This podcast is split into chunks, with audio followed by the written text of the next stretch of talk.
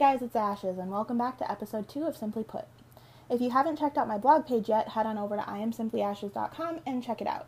I post every Friday, and since yesterday was Friday, I gave a brief overview of Juneteenth, why it's important to the black community in the United States, and I left a link to donate to the NAACP Empowerment Program, which engages primarily in training, education, and advocacy at the national and local levels. Gifts will help continue work toward their mission of ensuring the political, educational, social, and economic equality of rights of all persons and to eliminate racial hatred and racial discrimination. But I do want to say that class was by far the most difficult classes I've ever had to sit through. The work wasn't difficult. Multiple choice questions weren't hard, fill in the blank tests weren't hard. Like, none of it was hard. It was just really, really emotionally taxing and difficult to sit with. Like, I sat through classes where people were casually talking about the pros and cons of slavery, um, and I was usually the only person who was asked to side with the African Americans, um, and then everybody else was against me.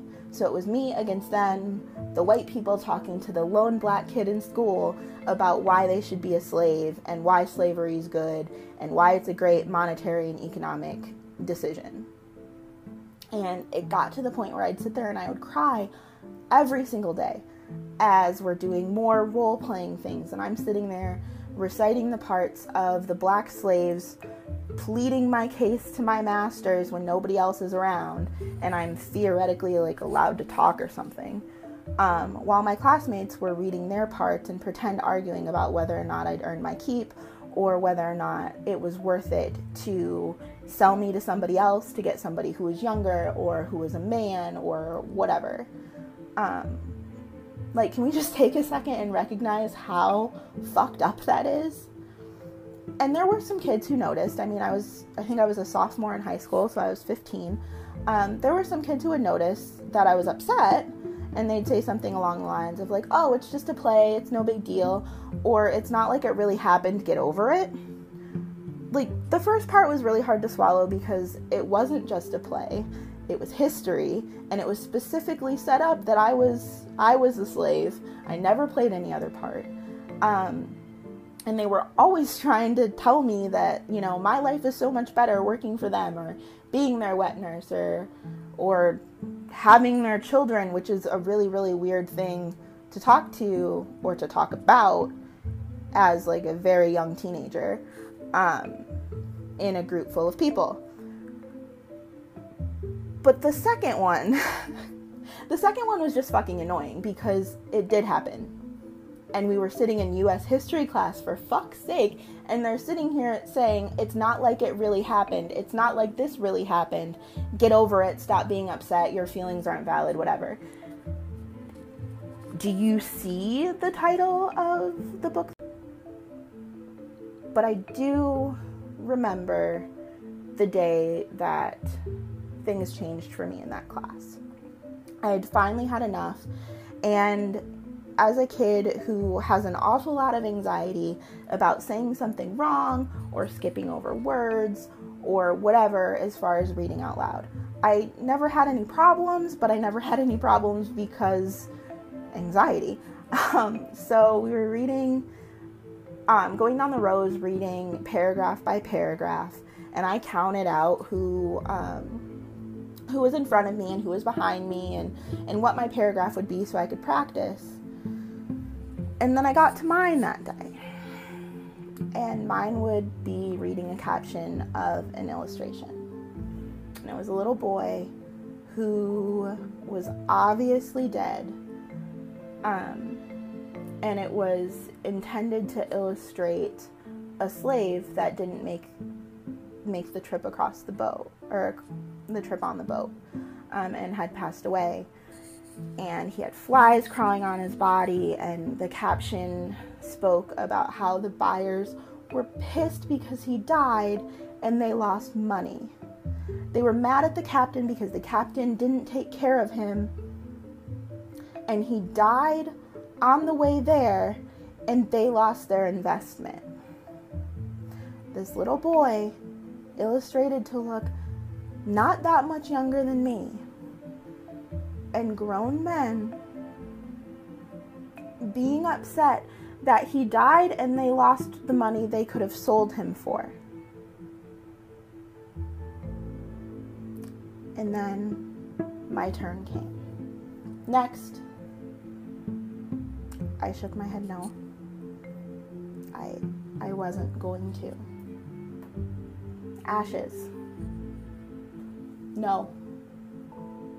And when I said no, the whole class stopped and looked at me and the teacher kind of realized that I wasn't going to do it and looked at the book. And his entire posture changed. And he said, Okay, whatever the person behind me's name was, it's your turn. Start the next paragraph. And he read the heading for the next section. That day, I wrote my teacher a really long letter begging him to excuse me from class. I'd still read, I'd still turn in my homework, I'd still take the tests, I would still do everything and I would pass and get an A, or I would fail and be okay with it. But I didn't want to participate in the class anymore. I couldn't. It was really, really hard and it wasn't worth it to me. And I wrote in the letter, like, I will still do all of this. And if that means the highest that I can get is a C, I'm okay with this. And if that means that you fail me, so be it. And I stood in front of him while he read it. And as the next class started to file in, he was just like, oh no, like, shut the door, wait outside. I'll be there in a second. I gotta take care of this. And he took a second to gather himself and to kind of decide what he was gonna say. And he told me that he understood where he was coming from and that he was sorry that it was like this, but he still wants me to sit in on the discussions. He promised he wouldn't call on me anymore. He told me I didn't have to have to listen to what was going on. I could sit there and read. I could work on other homework. He would never say anything about it. It would be written into sub plans so that I wouldn't have to participate. in any kickback that I got about it, he would take care of. But he still wanted me to sit in the classroom so that I was still there for the discussions. Um, and I said, okay. Some of the kids noticed throughout the next couple weeks and said something to him and called him out on it or said something super shitty to me, but he he did a really good job of interjecting himself into those conversations. And he would always tell them flat out, it's none of their business, focus on themselves, get back to work, whatever. And he was a big dude. He was really tall. Um, and he had a really he had the voice of I'm not going to put up with anybody's shit and we'll go toe to toe forever, but what I said goes and you're not convincing me anything else. Um, so even though he wasn't physically putting his body in between myself and um, my classmates, he very vocally interjected himself there. Um, and in turn focused all of the attention back to the front of the room and off of me. I will always give him credit for that um, because he protected me in a way that I didn't expect and in a way that I don't even think that I realized until I started talking. I wonder if they ever really understood why I was allowed to sit there or just kind of accepted, okay, like she's not doing this, that's whatever. But then I kind of sit and think about it and realize that I was never really black enough to count for them in that particular instance. So I don't really think they understood the amount of mental harm that that class did to me. Yes, it's history and it's relevant to American history classes.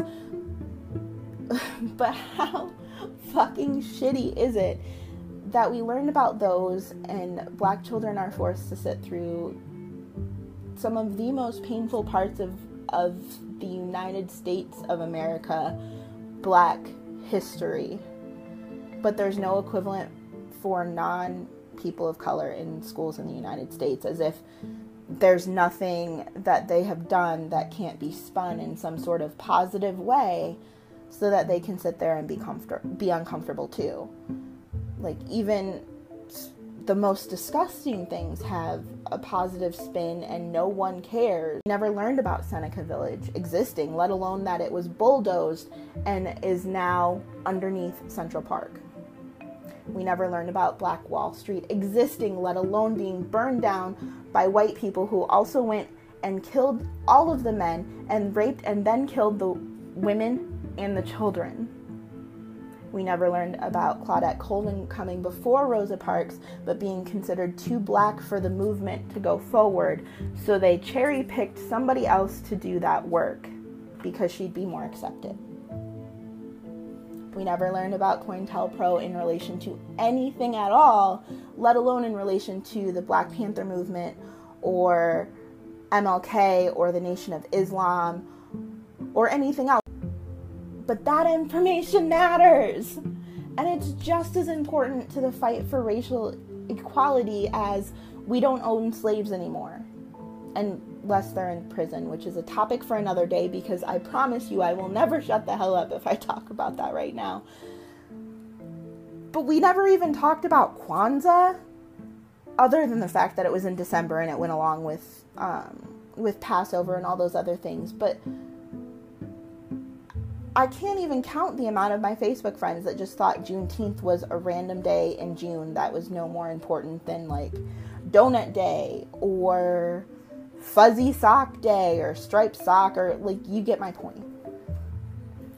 So how can how can we sit through that and just be expected to say, "Oh, it's history," but you're never ever told positive things. You're never taught about celebrations. You're never you're never learning about that culture. That is also American culture. It's just completely whitewashed.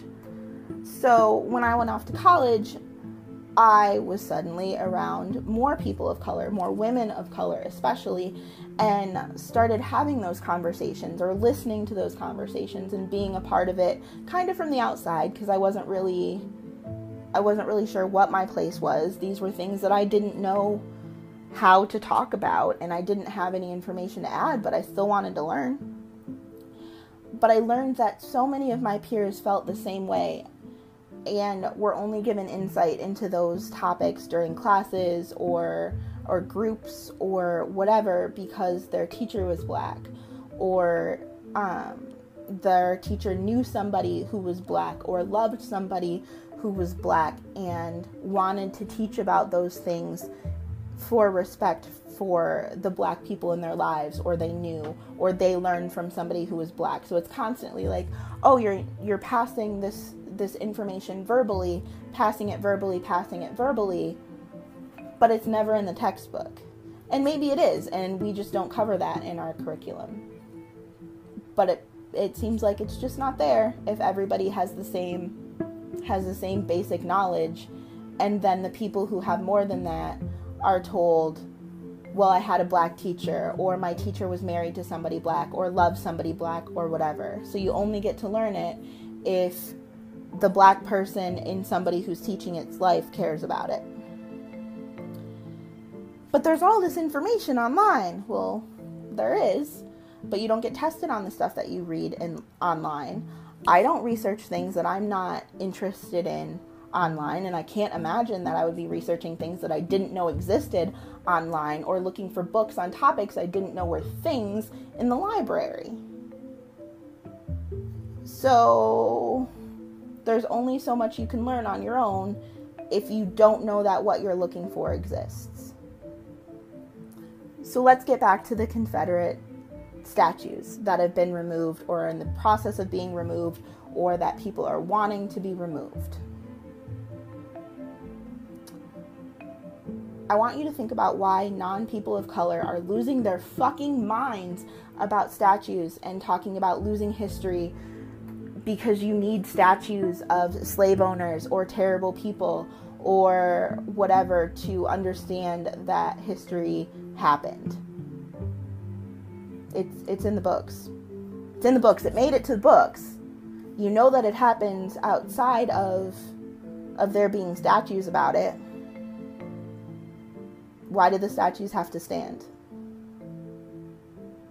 Why are you why are you saying okay this person is so important to our history that it their contribution needs to be remembered forever with a statue and a plaque in honor of who they are or what they did. Weird, right? You don't you don't see Germany with pictures or statues of Hitler, do you? No, you don't because they're ashamed of that and they don't allow that to prosper and they don't allow that ideology to continue. But we all still know that Hitler existed. We know that the Holocaust was a thing. We know that lives were lost. We have an, an entire museum dedicated to the Holocaust in the United States, but we don't have statues of Hitler. We also don't have, you know, any sort of understanding that what it says in the history books of you need to be aware of what happened in history so that it doesn't happen again. There's no concept of then understanding the similarities and watching how easily something like that can happen again when you refuse to denounce the act, when you refuse to go to that place, when you refuse to gas your citizens. Because we don't have that.